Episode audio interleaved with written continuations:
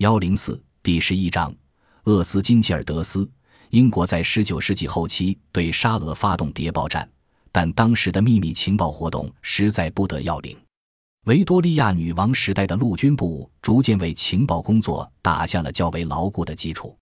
特别行动部的早期组织出现于十九世纪九十年代初。最早声称自己有过特工经历的作家是威廉·勒克。他抱怨做特工得到的酬劳少得可怜，因而写了一些惊险小说，将稿酬用作特务经费。在他1896年出版的《特务机关》中，勒克发出德国即将入侵的警告。1900年以后，英国海军情报部开始重视这一威胁，甚至翻译了一部由一名法国海军军官写的小说《局部展开的战争》。这个译本只在英国军官内部传阅。